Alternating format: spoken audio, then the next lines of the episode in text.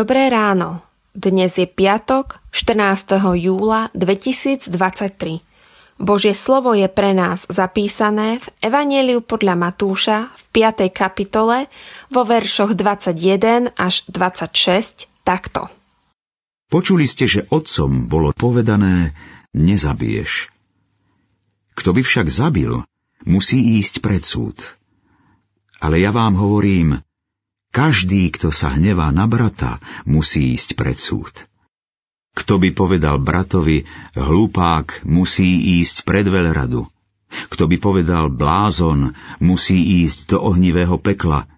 Keby si teda prinášal dar na oltár a tam by si sa rozpamätal, že tvoj brat má niečo proti tebe, nechaj svoj dar tam pred oltárom a odíď. Najprv sa zmier so svojim bratom a až potom príď a obetuj svoj dar. Pokonaj sa rýchlo so svojim protivníkom, kým si s ním na ceste. Inak ťa tvoj protivník odovzdá sudcovi, sudca strážnikovi a uvrhnú ťa do väzenia. Amen hovorím ti. Nevídeš odtiaľ, kým nezaplatíš do posledného haliera. Láska na miesto hnevu ak by existoval stroj, ktorý by nás fyzicky trápil za každú našu negatívnu myšlienku smerovanú voči inému človeku, iste by sme si svoju myseľ starostlivo kontrolovali. Je však bežné, že sa vyjadrujeme kriticky a náš myšlienkový svet by sme iste nikomu radšej neodhalili.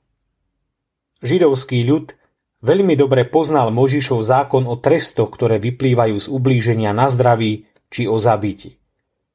Pán Ježíš tento zákon upravil tak, aby nik viac nemohol byť pyšný na to, že nikdy nikoho nezabil. Pamätáte sa, ako bola potrestaná žena hriešnica? Kto z vás nikdy nezhrešil, nech prvý hodí do nej kameňom. Preto nik z nás nie je bez viny. V prikázaní nezabiješ sa, pán Ježíš posúva až k prameňom našich motívov. Preto záleží na tom, čo prechovávame vo svojich srdciach, ako premýšľame o iných, čím cítime svoju myseľ, aké slova na adresu iných používame. Božie slovo nás vyzýva k povzbudzujúcim rečiam, ku chválam a piesňam. Martin Luther nás vo svojom katechizme vedie k dobrým rečiam, ale najmä k tomu, aby sme svojim blížnym nejako neškodili ani neubližovali, ale aby sme im pomáhali a podporovali ich. Kroďme svoj hnev už v myšlienkach, aby neprerástol do neuhasiteľných rozmerov. Aby z nás deň čo deň sálala láska a dobroprajnosť. Milostivý pane, odpust nám, že nedbáme na naše myšlienky. Pomôž nám, aby sme všade vôkol nás šírili dobro a Tvoju lásku. Amen.